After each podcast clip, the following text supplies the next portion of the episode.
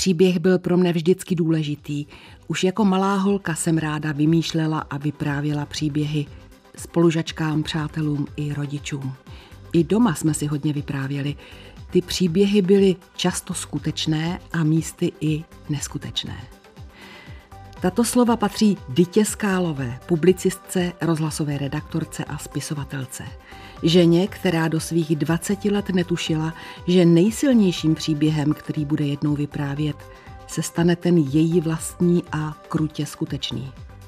V dnešním archivu Plus vám jej prostřednictvím zvukových záznamů přiblíží Bronislava Janečková. Archiv Plus.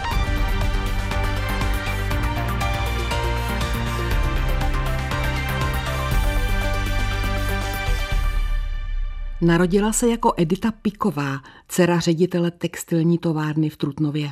V roce 1939 dostudovala reálné gymnázium a pak odjela do Prahy s představou, že bude dále studovat. Ale situace roku 1939 už jí to neumožnila. Byla totiž židovka. Než se budeme věnovat jejímu vlastnímu příběhu, přeskočíme do časů poválečných, kdy se Dita vrátila z koncentračního tábora v Osvětimi ke své tetě, manželce rozhlasového sportovního reportéra Josefa Laufra. Je vyhublá, psychicky i fyzicky zdeptaná. Takto o tom hovořila v roce 1993 v pořadu Epizoda jednoho života. Pro mě byl svět obrácený vzhůru nohama, na ruby. Takže já jsem se velice brzo odtáhla.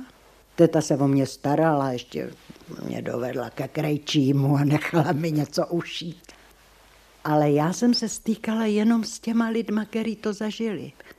Mně trvalo dlouho, než jsem si rozuměla s lidma, který to nezažili. Bývalý kolega Vlado Príkazký žádal Ditu Skálovou mnohokrát, aby vyprávěla svůj válečný příběh. Dlouho odmítala. Odhodlala se k tomu až v roce 1993. Ve stejném roce natočila s redaktorkou Evou Kopeckou pořad Soukromý dotazník.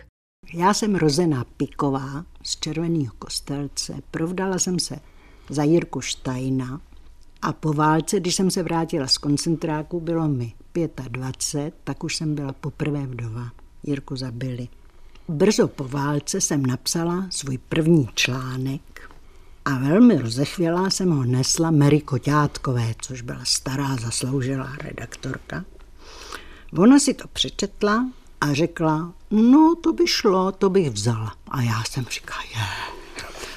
No jo, ale Štajnová, co s tím? A to nebylo, že by něco měla proti Židům, ale po té válce k těm německým jménům byl velký odpor. A já jsem říkala, tak s tím něco udělejte. A ona říká, no Štajnová, přece ne kamená, to nejde, tak skálová. No a tak vzniklo jméno Dita Skálová. Po válce se snaží Dita odpoutat od všeho, co sama prožila. A tak začíná psát do novin a časopisů příběhy jiných lidí. Opět ty příběhy. V roce 1954 nastupuje do Československého rozhlasu do redakce pro mládež. Na začátku píše pro vysílání fejetony a brzy začíná natáčet. Toto je část jejího rozhovoru s brněnským rozhlasovým redaktorem a dramaturgem Daliborem Chalupou. Co to dělá s člověkem, když 35 let dělá pořád jednu a tu též věc? Nezrutinuje příliš? Domnívám se, že by neměl. Že člověk, který pracuje na věci, která je tak velká, tak krásná, jako je rozhlas, že by měl vždycky myslet, že začíná každý den znovu. Být pracovníkem, tvůrčím pracovníkem, to je to hlavní, co člověka nějak stále regeneruje co člověka dělá stále novým, hm, řekněme i mladým.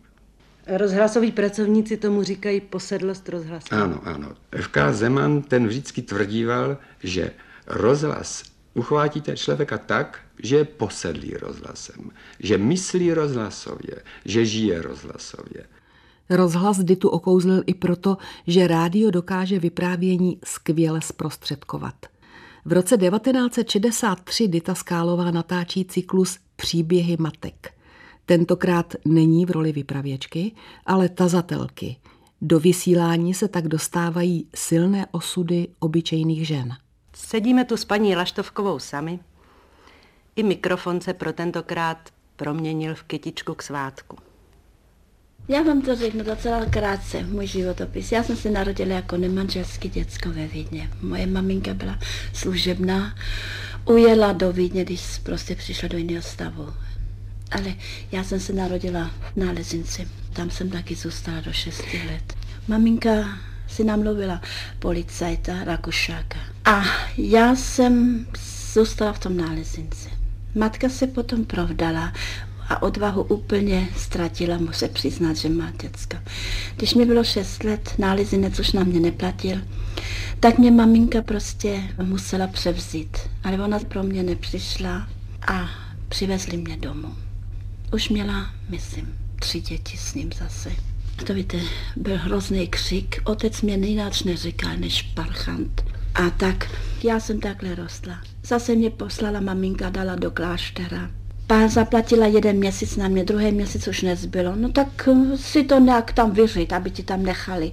No tak co jsem dělala? Stoupla jsem se na ulici a začala jsem plakat a Oni se mě ptali, co pak pláčeš, holčičku? No já jsem ztratila peníze na výživu, jo. No tak lidi, někdo sundal klobouka na mě vybral a já jsem zase měla měsíc co jíst, jo. Kolik vám bylo tenkrát? No to už mi bylo 7-8 let, to pro ní hrozně. Nevlastný otec narukoval a říkal, no vidíš, z mých peněz, co dostaneš na moje dítě, živíš toho parchanta tady, jo. A měla jsem jednoho bratra, ten jsem, toho jsem měla hrozně ráda, hrozně ráda. On byl totiž, jak se říká u nás česky, trošku trk zaknutý. Táta ho taky nenáviděl, protože nebyl tak chytrý. Stál takhle u stolu, sotva na ten stůl viděl ten chlup. A říká, maminko, proč má tatínek večeři vajíčka, my máme jenom kafe a chleba. Táta ten kastrol vzal, hodil tomu klukovi ten kastrol na hlavě a řekl, ty pitomče, já na vás vydělávám, já jsem pánem. Vy budete žrat, co já vám dám. Tohle bylo u nás, víte? Já ani neměla tušení, že už v dětství jste toho tolik prožila. Tyto příběhy jsou vysílány v době, kdy vznikají nejznámější programové řady Dity Skálové, Sedmilháři a Rada moudrých. Ale ty dnes pomineme, abychom se mohli vrátit k jejímu osobnímu příběhu. Našla sílu jej vyprávět blízkému rozhlasovému kolegovi Vlado Príkazkému až po půl století. Tak vznikla zvuková trilogie Epizoda jednoho života, která začíná v roce 1939. Nikdo si nepředstavoval, že nám jde o život, ale že něco bude těžkýho, to ano. A to taky Eichmann krásně vymyslel. Musí to jít postupně, aby si lidi zvykli.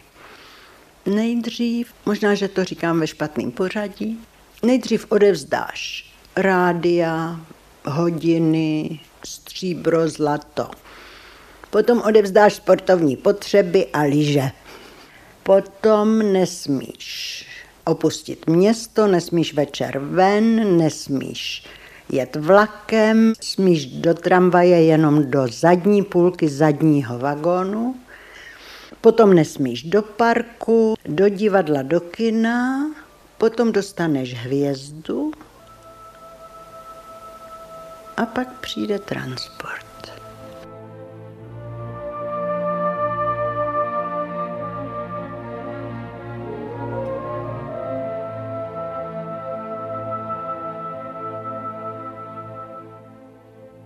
Jak tohle všechno dlouho trvalo?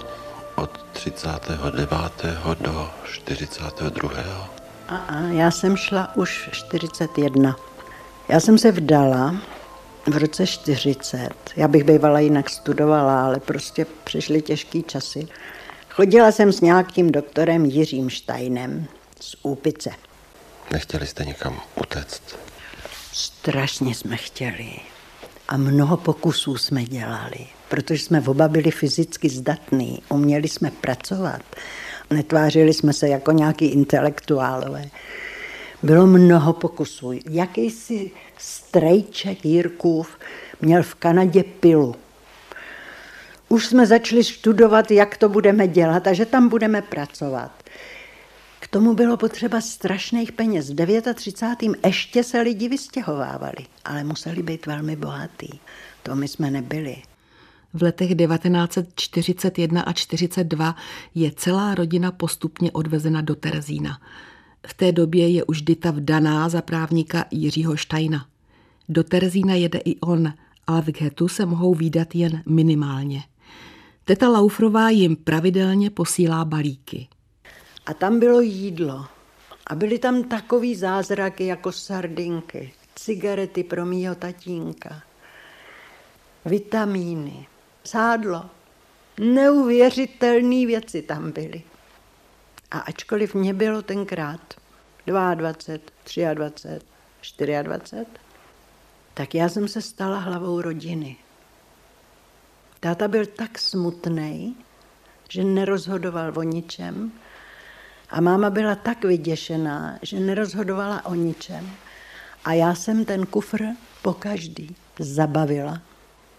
Strčila pod svou palandu. Ani tomu tatínkovi jsem ty cigarety nedala, protože za nějakou chvilku, za pár týdnů, moje rodiče vlítli do transportu. A já jsem měla v té radě starších v Terezínském getu, jsem tam zjistila jednoho člověka, že se dá uplatit a že vyndá karty mých rodičů.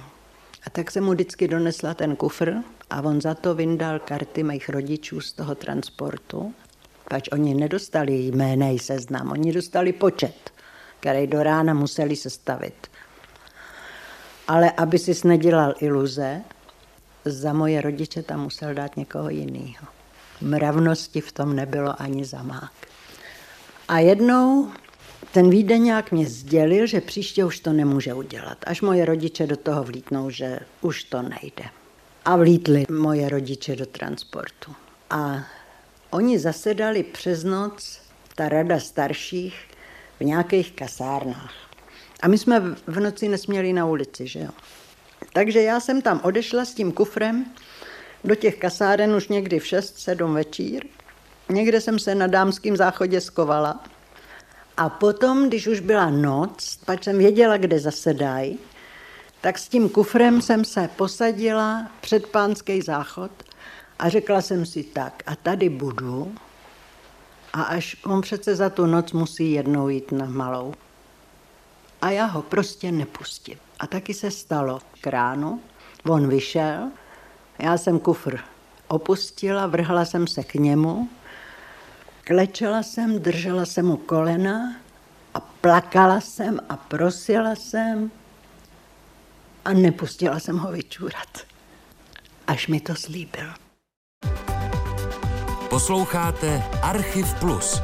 Osobnosti a události ve zvukových vzpomínkách. Najdete ho také na webu plus.rozhlas.cz, v aplikaci Můj rozhlas a v dalších podcastových aplikacích. Dnes posloucháme ukázky z pořadu Epizoda jednoho života, který s Ditou Skálovou v roce 1993 natočil Vlado Plíkaský. Do koncentračního tábora nakonec odjela celá rodina. Je paradoxní, že transport, který se Dita snaží za každou cenu oddálit, si naopak sama vybojuje. Že je to jen dílo promyšlené manipulace nacistů, nikdo netuší. Tak teďka povím něco, co jsem ještě nevypravovala. Já jsem se do Osvětimi a jak jsem zjistila, nebyla jsem sama. Hlásila dobrovolně. A rvala jsem se. A urvala jsem to. Ale nevěděla jsem, že je to Osvětim. Jirka někdy začátkem září 44 vlít do transportu a odjel. A bylo to pět tisíc mladých mužských. A potom pět tisíc mladých ženských, jejich, dostalo takový úzký proužek papíru, na kterým bylo cyklostylem napsáno německy. Chcete-li žít se svým mužem v jednom pracovním baráku, pracovat společně a bydlet společně, hlaste se tam a tam, tehdy a tehdy, ráno nevím v kolik, na transport. A tam se rvalo pět tisíc ženských a jenom dva tisíce nás vzali. A my jsme to nevěděli, do čeho jedem. Náš sen byl pracovat a bydlet se svým mužem. to je ta odpověď na tvou otázku. Já jsem se tam hlásila dobrovolně a já jsem si to vybojovala ve strašné rvačce. To byla poukázka na naději. To byla poukázka na manželský život na Palandě. Cesta vlakem osvětím. Pověstná rampa a třídění na ty, kteří jdou rovnou do plynu a na ty, kteří mohou ještě nějaký čas žít. Tam Dita naposledy vidí své rodiče. Ti, kteří zatím nejdou do plynu, jsou zbaveni všech věcí a vlasů. Pak mě doholili teda a pak v nějaký chodbě stály zase další vězenkyně nebo co a měli kýble s červenou olejovou barvou a veliký štětce. A museli jsme se otočit zády a na záda nám tím štětcem širokým červenou olejovou barvou udělali dlouhý kříž z hora dolů a od ramene k rameni, kdyby jsme jako utíkali, aby jsme byli k poznání. A potom nás nahnali do takové komory. My už jsme se nepoznávali vzájemně. Jakmile nás ostříhali, už jsme se nepoznávali vůbec. A taky ta hrůza. A teď, jak nás nahnali do té komory a jak jsme se tlačili jedna na druhou, tak jsme všechny byli jako od krve. Od té červené olejové barvy. A to dostoupila ta hrůza vrcholu. A já jsem ztratila vědomí v tom smyslu, že jsem přestala vnímat. Tomu říkám, stáhla jsem roletu. Čas bezvědomí, na který Dita Skálová dodnes nemá vzpomínky, trval asi týden. Pak si realitu začala uvědomovat nesmírně bolestně. Ví, že rodiče už nejsou a o svém muži Jiřím nemá žádné zprávy. Kdyby řekli, dneska v noci vás všecky splinujem, všechny, tak to zoufalství by přece způsobilo, že bychom je nechtama udrápali, teď nás bylo nekonečně víc. Ten Eichmann vymyslel, leta na tom pracoval, na, na té taktice. I to byla součást toho, že každý z toho davu měl kousek naděje. Nebudu vybrán. Je možné si představit, jak se člověk zachová nebo jak by se zachoval a tu otázku si asi musí klást v té chvíli, kdyby byl vybrán. Myslí na to? Samozřejmě. Je obecně známo, že český židovky, které byly vybraný, je o tom mnoho svědectví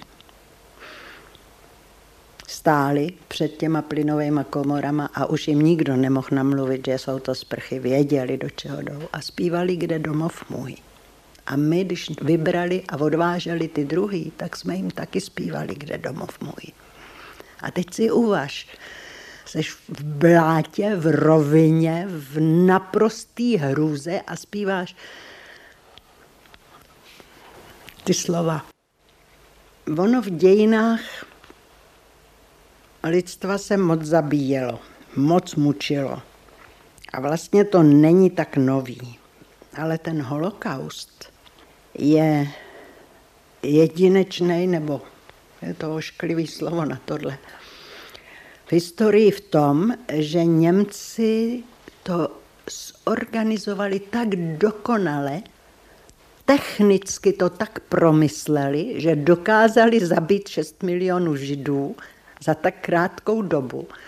Nevíme vůbec, kolik milionů cikánů, Poláků a mnoho jiných národů. Nám opakovaně říkali starý vězenkyně, odsaď se dá odejít jenom komínem. Blíží se konec války, ale ještě zdaleka není vyhráno. Nacisté koncentrační tábory kvapem vyklízejí a ženou vězně na takzvané pochody smrti. Je to jen další způsob likvidace lidí. Jiří Stein, manžel Dity Skálové, pochod smrti nepřežil. Tři dny a tři noci bez jídla, bez pití. Já už neměla teda dřeváky, takže bosá ve sněhu. Bylo to v lednu 45, blízko dnešní polské Vroclavy, tehdy Breslau. A v noci jsme dorazili do jakési vesnice, úplně temné, a oni nás nahnali do prvního patra ve statku na takový seník. Šli tam takový schody a na tom odpočívadle byl kamenný žlab a v tom byla melasa. A já jako mnohé jiné holky jsem prostě strčila tam hlavu a pila a pila a pila. No, pak jsme se namačkali na ten seník. Už nás nebylo tisíc, pač po cestě se vzadu střílelo.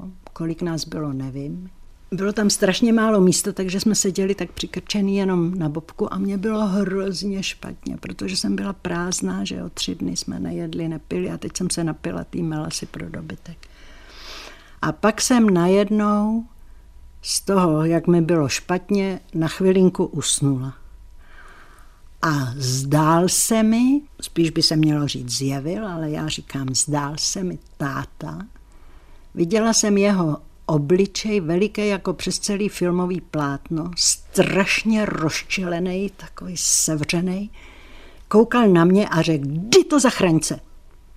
A já jsem se probudila a ty Češky, co byly kolem mě, jsem začala přemlouvat, že teď je jediná příležitost a že se musíme zachránit. Poslechli mě jenom dvě, Marta a Mariánka. My jsme se zahrabali do toho sena, nechali jsme si takový průduchy a ráno oni je sehnali dolů. My jsme byli blízko Vikýře, takže jsme slyšeli, co se dělo. A protože jsme mysleli, když se vzadu střílelo, že nevědí, kolik nás je, to jsme podcenili německou pečlivost. Oni nás měli přesně spočítaný, začali tam počítat a řvali dry film, dry film, tři chybí. A pustili psovody s psama, ty psy a ty psovodi dupali po těch dřevěných schodech nahoru a já jsem ležela v prostřed v tom seně a držela jsem, pač jsem byla nejmladší, Martu a Mariánku takhle jsme se drželi za ruce a ten první pes už byl skoro nahoře, to jsme slyšeli, jak sípe, jak ho ten obojek škrtí.